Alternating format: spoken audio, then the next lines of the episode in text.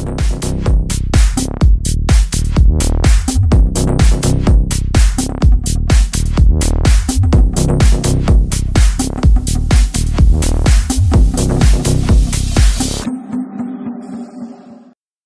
yo yo yo, what's up guys? Kembali lagi bersama kami Yo, eh, bersama yang gua, paling ya sotoy bersama gua Zahran dan teman Ya. gua Rafli. baik di Offside Media. Wuh, Wow, wow, wow, wow, wow. meriah banget. Parah parah parah. Iya guys, jadi kali ini kami berdua ingin membahas game week ya, match di Liga Inggris gitu yang teman-teman pasti juga udah nonton ya. Yang pertama langsung aja kan kalau gitu. MU Everton kan. Kita bahas eh, MU aja kali ya langsung. Ini kebetulan di eh, match week 7 kemarin ini juga match pertama. Jadi eh mungkin yang mengejutkan di match ini adalah eh, tidak turunnya CR kali ya. Karena itu jadi Hmm, jadi jadi jadi pertanyaan banget waktu turunnya starting line up pertama agak ditanyain sih kenapa ini kenapa kenapa CR nggak turun loh ini tuh mungkin menurutku ada rotasi juga gitu ya. Karena kan kalau CR selalu dimainin tiap minggu, nanti lama-lama eh, entah berpengaruh ke fisiknya atau gimana. Dan kita tahu juga kan CR udah nggak muda lagi. betul betul betul cuman sebenarnya emang agak agak ngebingungin sih karena menurut gue ini match krusial sih sebenarnya kalau misalkan mereka mau naik ke peringkat satu ya. Dan nggak ada nggak nggak nggak terlalu apa ya nggak terlalu reasonable banget sih sebenarnya buat naruh CR di bangku cadangan. Karena habis match pun si si Alex pun ngomong gitu loh. Lu kalau mau ngadepin tim yang kuat dan matchnya penting ya lu harus mainin pemain terbaik lu. Ini yang, yang agak aneh aja sebenarnya Betul. walaupun ditaruhnya Mas Rizal di sebelah kiri dia ngegolin ya kan? Tapi ya terle- terlepas dari golnya emang ya kurang aja gitu. masih kurang sih. Walaupun pada akhirnya diganti juga dia sama Sama Sancho. sama Sancho. Ya terus yang gue masih nggak heran itu kenapa Fred masih dimainin gitu. gue nggak paham sih. Gue pernah gue gue pernah ngeliat eh, meme di IG lu apa pokoknya bacaannya tuh semacam eh, pernahkah kalian semua melihat seorang midfielder yang aspek terlemahnya itu adalah passing? Terus di bawahnya tulisannya perkenalkan Fred 60 juta doang. Anjir gue langsung eh, gila juga MU waktu itu beli di, di atas 50 juta. Itu kacau sih. Apa yang dilihat gitu dari Fred? makanya. Sebenarnya gue agak agak agak bingung juga sih sama Ole dari beberapa match terakhir coba main sama dua DM Dicoba 4 2 3 1. dua iya dicoba empat dua tiga satu dua DM tapi agak aneh juga sih sebenarnya. Karena mungkin mau coba main kayak coba main kayak Inggris kali ya? Inggris kan Hmm, betul. main dua DM juga. Iya, dia ngandelin wingnya untuk penetrasi ke dalam. jadi sih ngandelin wing. Mhm. yang pasti dengan ada Bruno Fernandes lagi. Walaupun ya hasil akhirnya belum lah ya. Masih satu-satu. Sangat tidak maksimal. Tapi Bruno membuktikan kalau dia memang profesional ya. Setelah sebelumnya memang kayak kena mental banget pas gagal penalti itu. Iya, iya, iya, iya, iya. Apalagi Kan, eh, di di kondisi yang sama pada saat itu ada cair di belakang dia kan.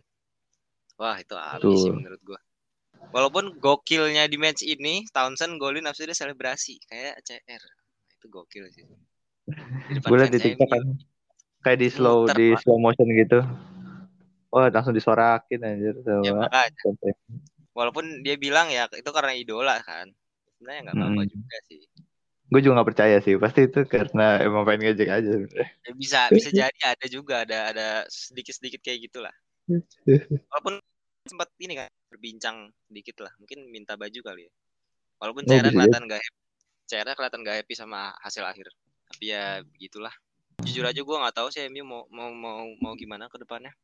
Karena apa ya, gue gue ngerasa ya bakal bakal gini-gini terus aja gitu. Betul, betul. Setuju. gua.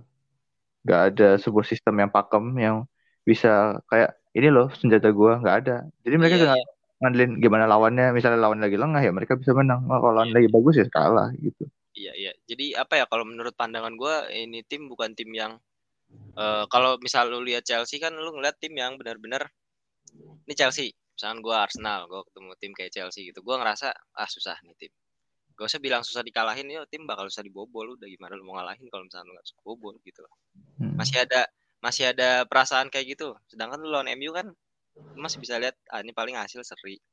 paling kalah ini MU masih kayak gitulah belum bener-bener tim yang dibangun sampai bisa membuat uh, musuh-musuhnya tuh takut lah mungkin kayak lu ngeliat Liverpool lu ngeliat City ngeliat Chelsea kan beda kan betul ada pandangannya pasti kalau lawan-lawannya MU ya pasti takutnya ke Ronaldo aja sih kata gue iya kalau nggak Ronaldo ya Bruno tadi udah dua dua itu aja. Selain itu tidak menakutkan lah cuman nggak tahu sih. Oke mungkin kita bisa lihat lagi ya selama nanti satu tahun ini gimana prestasi. Yeah. next. kita lihat lah pokoknya sampai akhir musim akhir musim yeah, ini iya. dapat apa. Next ke uh, Brighton Arsenal nih.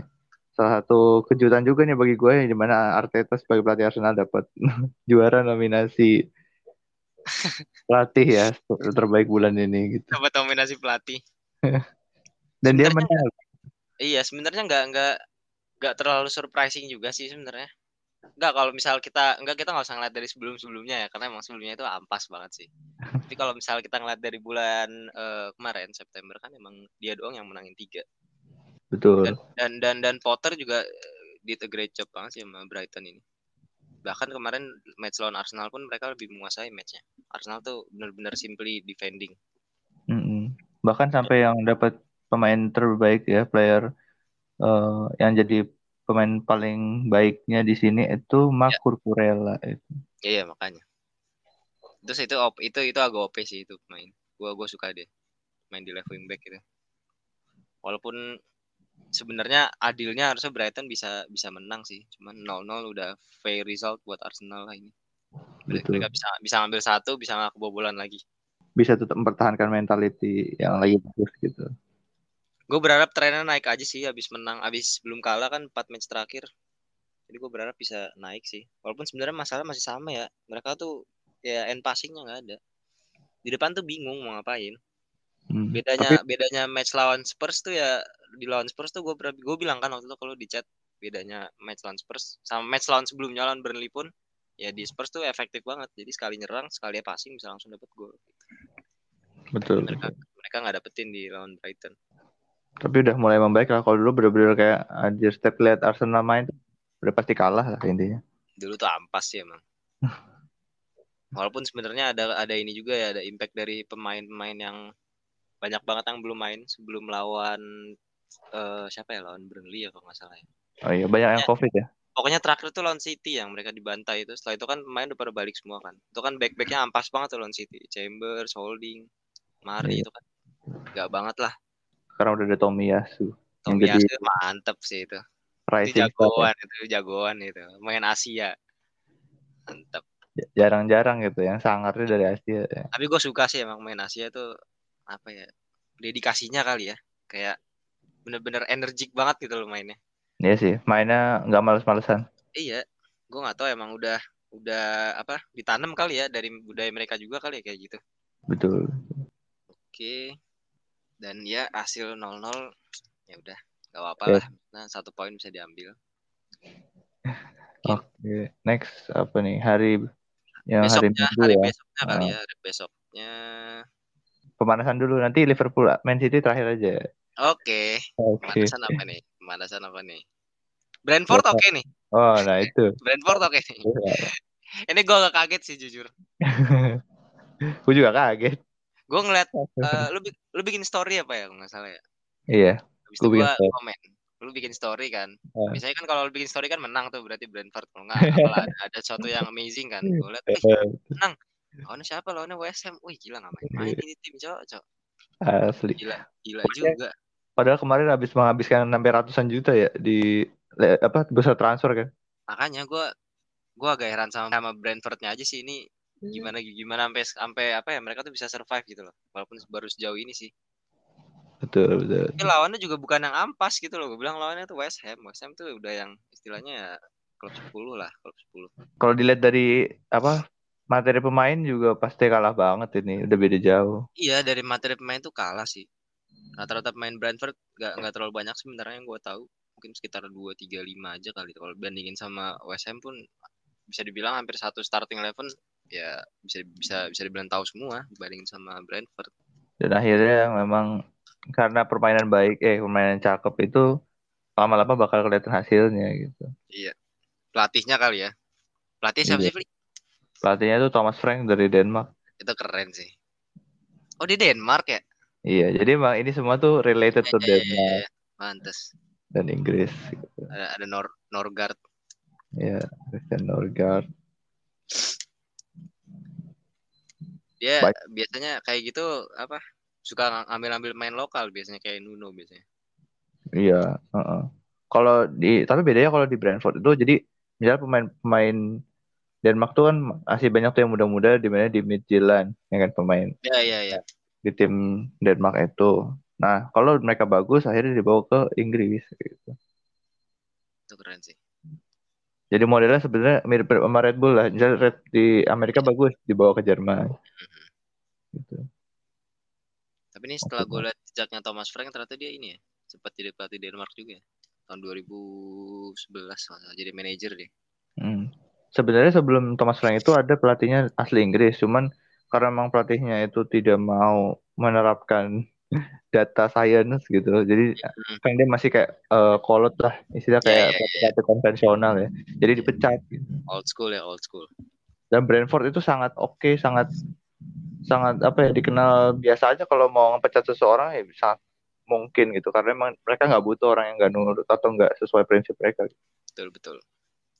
Beda kalau misalnya kayak Antonio Conte kan maunya satu klub itu ngikutin mau dia gitu. Ah, nggak bisa Iya. tuh pasti di Brentford. Nangkring loh. Brentford di peringkat 7. Waduh, mudah-mudahan sih naik terus ya. Heran gua makanya. Brentford, Brighton tuh atas bawah peringkat 6, peringkat 7 coba. Tapi kalau lu lihat nih, apa yang bedain Brentford dari tim lain? Kalau menurut gua permainannya, lu lihat aja, saat passing-passing pendeknya tuh susah direbut pak. Gak ketebak, entah nggak ketebak, entah cepet, entah gimana. Bisa jadi ada impact dari ini kali ya, main mereka main 5 back juga kali ya. Mereka, Gitu kan sangat sistematis biasanya. ya, dia bisa 352 ini ya. Iya, 35. Jadi wingbacknya kali bisa naik ya si Henry sama Sergi Ka- Ya. Dan kayak gini nih, jadi itu mereka kalau menurut gue ya kan 352. Jadi ada striker kanan, striker kiri kan.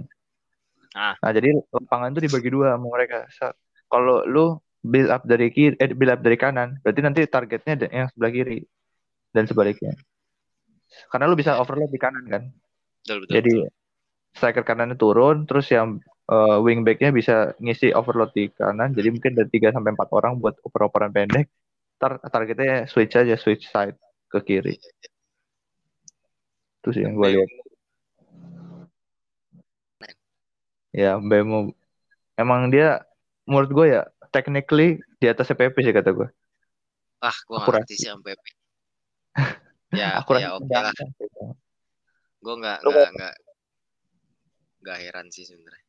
Lu kalau lihat mainnya Bemo ya, lu bakalan ter wah anjir ini mah dia ngambil semua set piece set piece. Terus juga curlnya tuh bagus gitu tekniknya. Tapi emang statsnya nggak buruk sih. Iya. Hmm. Statnya bagus deh. Lihat dari musim lalu juga lumayan. Makanya kalau di eh, championship mungkin yang jadi starnya Ivan Toni karena masih muda nyetak gol di sana. Cuma kalau udah di Premier League udah beda cerita gitu. Mungkin dilihat Orang dari overall overall permainan kali ya kalau misalnya main di Premier League. Karena lebih susah bener juga. Betul, karena kalau- Gini, jangankan Ivan Toni, Tammy Abraham aja deh bayangin. Lu dulu di championship top scorer, Pak. Terus pindah ke Chelsea gimana jadinya? Dan itu bukan satu dua kali kan kasus kayak gitu emang karena kualitasnya beda di Premier League dan Oke. Champions. Salah satu pemainnya adalah Temu Puki yang kayak gitu tuh. Iya, Kali-kali tuh jadi top scorer di Championship pas di Premier League. Ya oke, oke aja levelnya cuma di oke. bahkan tidak bisa memberikan nilai plus buat timnya. Iya. Walaupun timnya ampas juga sih. Betul. Ya udah, Next, Brentford itu dulu ya. ya, Next kita kita ke ya kita ke penutup nih. penutup nih. Liverpool City. Liverpool City. Ini gokil abis. Sangat seru, sangat seru. Match, ini match gokil sih tapi emang. Imbang maksudnya. Lu setiap kali lihat salah satu tim nyerang tuh langsung kayak wah wah wah gitu. Lu selalu eh, wah gitu. Gak ada yang Iya. membosankan permainannya. Betul betul betul. Kalau gue dukung Liverpool loh di match ini. Tapi Oh, pada akhirnya setiap City dapat peluang kayak selalu golin aja gitu. Kalau menurut gue City kenapa? Karena City lagi sebelumnya kan habis menang dari Chelsea juga. Wah itu naik banget sih. Hmm, betul. Lu bisa mengalahkan tim yang kayak unbeatable gitu musim lalu ya lu lawan Liverpool apalagi lu bakal gue udah bisa ngalahin Chelsea apalagi Liverpool doang kayak gitu lah intinya. Walaupun dilihat dari matchnya juga apa defender Liverpool tuh kelihatan ini ya kayak masih belum dapat performa maksimal mereka kayak musim lalu gak sih? Kayak Betul. biasanya kan kalau dilihat ah, musim-musim lalu maaf, kalau lihat dari musim-musim lalu kan kayak tembok kokoh banget gitu kan, susah banget lewat. Ini kayak ada aja bolong tiba-tiba Foden dapat space. Gapjes coba bayangin bisa gocek, gocek masuk gitu. Mungkin baru balik dari cedera juga kali. Dan mungkin menurut gue udah mulai dikasih dap dan dapet ritmenya ya si Gabriel Jesus dulu kan kayak nggak jelas Iya. banget. Hmm, hmm, gue setuju. Dulu gue salah satu orang yang memandang di pemain nggak tahu gue bakal ke mana arahnya. Nggak ada masa depan. Jujur aja, nggak jelas lu soalnya. Iya. Kalau kan lu main, dia main di striker nggak bisa, kadang tuh bingung mau main di striker, bingung mau ke mana, nggak bisa memposisikan diri lah. Kan lu harus bisa kapan lu harus lu, lu harus tahu kapan lu masuk, kapan lu lari di antara midfielder lu, gitu-gitu dia nggak nggak nggak nggak bisa itu. Tapi main di sayap oke dia, oke banget jujur. Hmm. Mungkin karena dia punya beberapa atribut yang gak dimiliki sama pemain-pemain City lain kali ya, main sayap lainnya kali ya. Kan dia punya punya apa? Punya speed juga kan. Iya betul. Walaupun bandingannya sama Sterling yang lagi bapuk juga sih. Kalau dibandingkan sama Sterling ya tetap aja lah Sterling di bawah lah pasti. Iya. Tapi kalau kita bahas match ini, sebenarnya yang yang yang yang menggila tuh salah sih.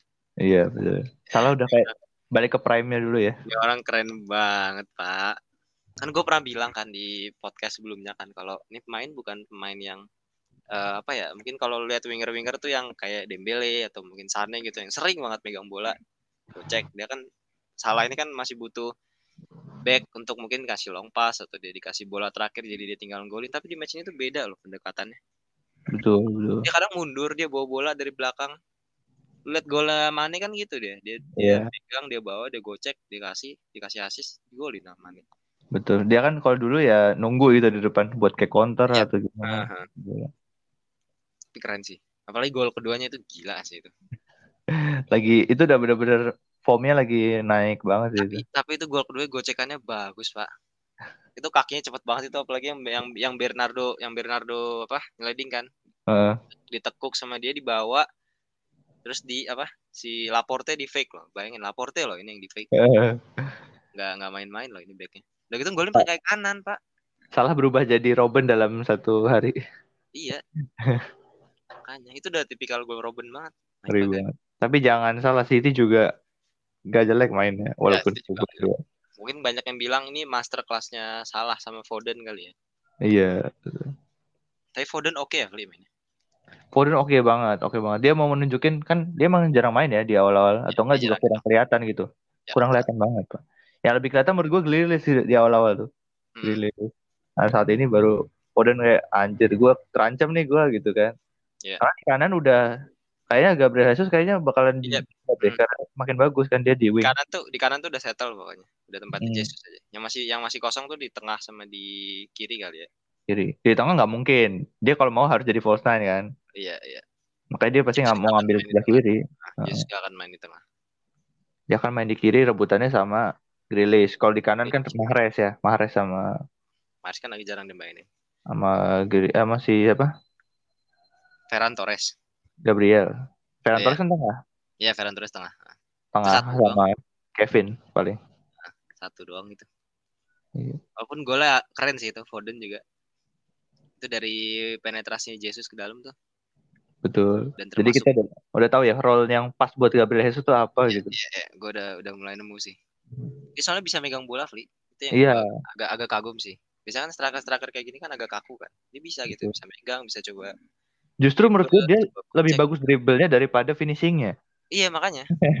Jadi bagus jangan- bawa bola kan ya. Bawa bolanya Iya. bagus dia nekuk-nekuknya lebih bagus kayak gitu. Lebih lebih winger lah jadinya. Eh, karena nggak bisa ditebak lu lihat aja gerakan larinya tuh dari kemarin sebelumnya juga yang pas dia nyetak gol dari Chelsea itu kan nggak ketebak pak gerakannya. Udah gitu dia mau aja lagi ya main di kanan ya. Biasanya main-main kayak gini kan di apa ya kiri. agak ogah atau gimana kan maksudnya lu gua udah main di posisi striker nih udah posisi gua terus gua sekarang diubah jadi sayap ini nggak nggak ada apa nggak ada desas-desus protes ke apa apa ke Pep nggak ada Ya.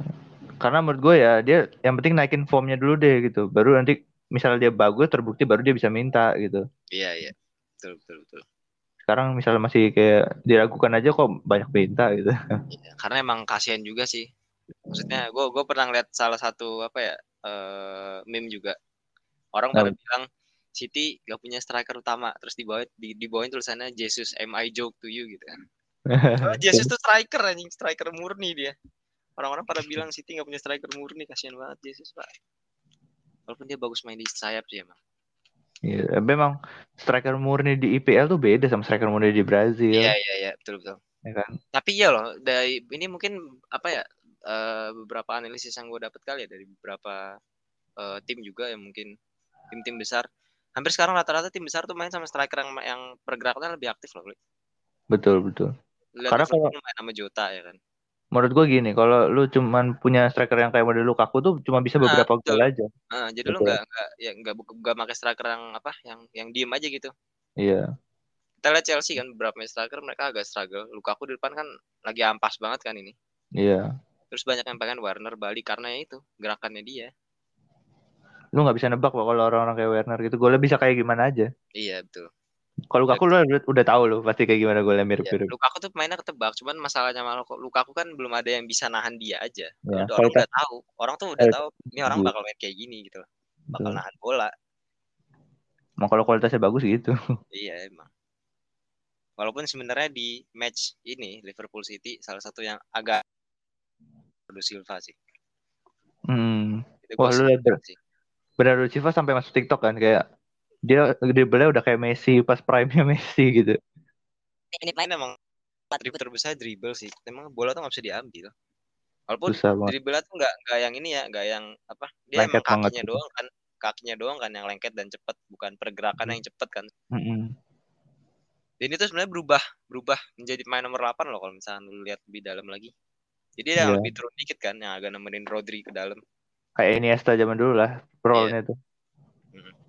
Rodri juga lagi mulai dimainin nih semenjak lawan Chelsea. Iya. Karena udah oh ini dia missing piece-nya dulu ya pas Ya, bener loh, Rodri bisa jadi bisa jadi missing piece loh ini. Malah Gundogan yang udah jarang main. Ya dulu sangat sering karena dia sering nyetak gol dan sering bikin peluang juga sih. Hmm, dia pergerakan ke dalam boxnya sih. Bahaya banget. Kadang-kadang suka tiba-tiba ada orang yang ngambil gol gitu kan. Sering Hmm. banget itu Gundogan. Itu kan City banget. Itu bahaya banget. Hmm. Sebenarnya yang kasihan tuh ya Sterling sih. Tapi emang menurut gue ya gimana ya? Kalau lu nggak bisa memperbaiki finishing lu susah karena lu pemain depan gitu. Lu bukan pemain midfield. Udah mulai gak dapat tempat. Lalu kalau kemarin gue sempat kaget juga ngeliat umurnya. Gue kira dia udah 28, 29 kan.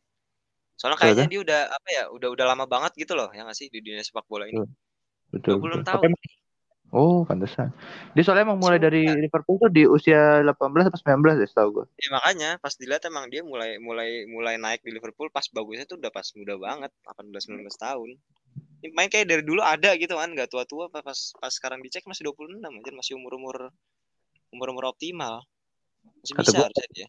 Kalau dia mau kayak gitu pindah ke Liga atau ke Bundesliga aja sih. Yang lebih gampang nyetak gol. Bundesliga bisa sih. Karena kalau di sini ya cuma lu cuma bisa ngandelin lari doang. Mungkin dia bisa lebih bagus kalau misal City datangin Harry Kane kali ya. Karena di Inggris tuh dia duet sama Harry Kane main bagus itu. Betul betul. Harry Kane yang carry. Ya Harry Kane yang carry ya. Jadi tinggal gerak-gerak aja dribble-dribble. Kata gue City harus beliin satu striker sih. Soalnya pasti Newcastle juga beli satu striker. Iya.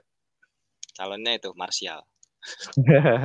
Aduh. Walaupun gue nggak tahu ya dari match ini siapa yang yang apa ya, yang dirugikan siapa nih dapat skor 2-2 ya. Hmm. Mungkin bisa gue bilang City juga nggak nggak turun sih. Karena yang penting asal nggak kalah aja. Masih Iya. naik Hmm. confidence-nya. Terus juga Kevin De Bruyne udah mulai agak naik lah. Ya De Bruyne udah mulai ya udah mulai udah mulai kelihatan lagi lah. Sebelumnya benar-benar ampas banget anjir. Sebelumnya kan dia nggak nggak nggak nggak nggak kelihatan seperti biasanya kan.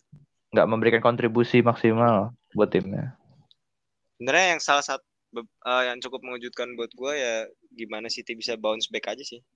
Kayak kebobolan satu, mereka bisa golin satu, kebobolan bisa golin lagi. Betul. Sabi banget sih. Ya hasil dua-dua ya oke lah walaupun R. in the end yang yang yang untung ya Chelsea karena Chelsea di pub di apa di puncak ya Tapi lu lihat deh, gue bisa berani bilang Chelsea ke depannya bakalan masih agak turun karena Kante nggak ada juga. Bisa jadi sih Susah apa? Kalau ada kalau lu nggak ada Kante, eh yang Iya. nggak nggak bisa bangkitin confidence gitu. iya iya iya. Jorginho tuh sangat rentan menurut gua, sangat rentan untuk tidak konsisten. Jorginho tuh liabilities pak itu beberapa kali gue lihat gue tuh gue tuh ngelihat Jorginho tuh sama kayak ngeliat gue sos sama kayak ngelihat sosok Shaka di Arsenal Hmm, perannya tuh sama pentingnya sama-sama penghubung defender sama striker sama-sama pemain yang istilahnya apa ya komposernya bagus dia di tengah tenang banget cuman kan ya dia apa reckless gitu udah dile- misalkan dia dilewatin lawan ya udah lu nggak nggak bisa ngejar dia dia nggak punya nggak punya speed buat ngejar betul. kadang kartu Body. merah kayak gitu loh Bodinya juga kurang. Dia cuma bisa men-tackle aja jadinya kalau udah kelewat. Iya. emang atribut terbaiknya ya passing passing sama composernya aja sih ketenangan di tengahnya aja udah Kata gue bakal dimainin Barkley sih karena kan yang ada Iya. yang lebih mending daripada Kovacic gitu dalam sisi body. Hmm, Barkley lagi oke sih. Kemarin kebetulan yang 3-1 lawan Southampton tuh dia masuk langsung uh permainannya berubah sih dia. Dia main di tengah lagi. Tuh. Semangat dia gara-gara sempat ke dianggap Sempat kehilangan posisi. bener-bener nggak main gak sih? Benar-benar Musim main. dia. Gila, di left out. Gue aja sampai lupa kalau masih ada dia. Kirain gue udah pindah beneran. Nomornya diganti loh sama Kovacic padahal musim ini. Oh iya bener 8 ya. Nomor 8 dia aslinya. Dia jadi 18 anjir sekarang kasihan. Tapi emang dia udah sering dipinjemin sih akhir-akhir ini kan. Iya, dia lebih tapi ya nggak tahu lah. Siapa tahu bisa naik lagi deh. Iya. Tapi iya sih. Sebenarnya semenjak eh, minggu lalu lawan eh, City itu gue jadi sedikit mempertanyakan Chelsea ini bisa nggak ya sebenarnya juara. Soalnya ketemu City kemarin tuh apa ya? City secara nyerang mereka sabar banget, mereka coba nyari celah ke dalam, tapi secara defensif juga mereka tuh tahu cara apa ya, cara eh, pencegahannya tahu gitu. Karena Pencegahan punya utama back yang bagus juga sih. pencegahan utama kalau bola hilang misalkan main Chelsea udah nge-counter mereka tahu gimana cara ini cara nahannya Tapi yang gue paling senang apa kalau di City ya? Itu Ruben Dias jadi kapten. Wah itu udah. eh, itu keren sih itu orang Keren. keren, sih Bang. Karena De Bruyne itu apa ya masih menurut gue suka marah-marah kan sih. iya iya iya makanya kan beberapa match terakhir kan itu Iya. Pep lebih milih Dias jadi kapten padahal De Bruyne ada di tim Udah kayak re- reinkarnasi Puyol. tapi Ruben Dias emang nih ini orang keren banget sih Kita nggak tahu tiba-tiba dari Benfica loh tiba-tiba jago datang gitu.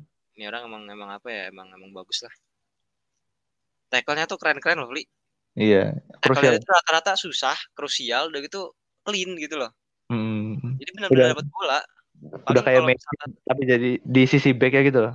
Sih? Iya. heeh. Paling kalau misalkan ada tabrakan ya itu after ininya apa? After dia tackle-nya. Jadi follow through-nya bukan karena dia tackle-nya nggak nggak bersih. Visinya tuh bagus banget. Dia jadi leader tuh bagus sih. Memang keren ya orang. Semoga konsisten aja sih dia masih muda. Masih 24 Iya. tahun. Jadi asetnya Ruben dia tuh bukan fisik menurut gua, tapi otaknya sih. Sama leadershipnya. Iya, iya. Naikin Tapi Apa emang emang apa ya? Emang emang ini pemain kualitasnya kelihatan sih. Dia juga defensive one on one bagus loh. betul. Susah betul. beli defensive one on one tuh. Apalagi gua kalau ngeliat gua tet- sebagai fans Arsenal biasa ngeliat ampasnya back Arsenal kan. Oh, gila, mari itu bener-bener payah banget itu one on one. Ini orang Tapi- gitu. Nah, prestasi terbesar dia menurut gua bisa bikin John Stones yang tadinya bener-bener lawak dia dijago ya. Iya iya iya. Iya. OP banget. Terutama, terutama musim lalu ya. Iya, musim lalu sih. kalau kita lihat dari dua musim lalu kan John Stones pun nggak nggak sempat bisa apa ya, hampir nggak masuk rencananya Pep. ya. Gue aja dari kapan tahu udah bilangin Stones suruh keluar keluar keluar karena udah nggak bisa banget pak itu akan bikin salah orangnya. kan dulu jagoan jagoannya backnya sih dia kan Laporte kan sebelum Ruben Dias. Iya, betul. Kan lap, sempat sempat ada balanya pas dia cedera kan. Gak ada yang lama lagi. kan Hmm. kosong tuh Fernandinho lah jadi back sama Stones Hmm. nampas banget. Sekarang udah mulai oke nih. Walaupun Stones sekarang lagi jarang main juga ya. Iya, karena lapor udah balik lagi. Yang main tuh Laporte sama Ruben Dias loh. Ini dua sebenarnya bagus loh ini. Makanya itu keren banget. Dua-duanya tuh Dua ini keren. susah ditembus. Lapor Diaz tuh udah paling mantep. Walaupun ya kemarin salah tuh makanya gue kagum ya. Seorang Laporte bisa di bisa ditipu loh itu. Laporte tuh dibikin muter pak. Kemudian Iya, gila keren keren. Kata gue Ruben Dias kalau jadi pelatih bagus sih. Bisa sih harusnya. dia overall loh dia nggak cuma ngeliatin teman-teman backnya doang Mhm. dia sampai memandu teman-teman di depannya kalau gue liatin udah paling ada hiburan sendiri lah bisa ini gue nih nonton City karena mau nonton Ruben gitu Walaupun sebenarnya apa ya performa dia di Portugal masih agak dipertanyakan sih. Bukan bukan bukan jelek ya, bukan jelek, tapi lebih ke kenapa nggak sama kayak di City gitu. hmm betul betul Masih masih masih tanda tanya. ya mungkin itu juga yang terjadi kenapa dia di Liga Portugal biasa aja ya mungkin ada Iya. Hmm, arah sana bisa jadi sih.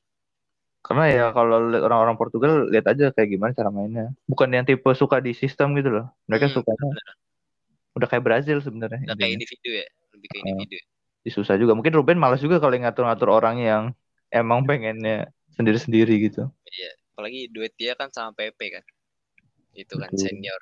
Itu senior jauh. Kok PP itu bener-bener sih ya emang gladiator lah dia susah gitu Ter- sana sini.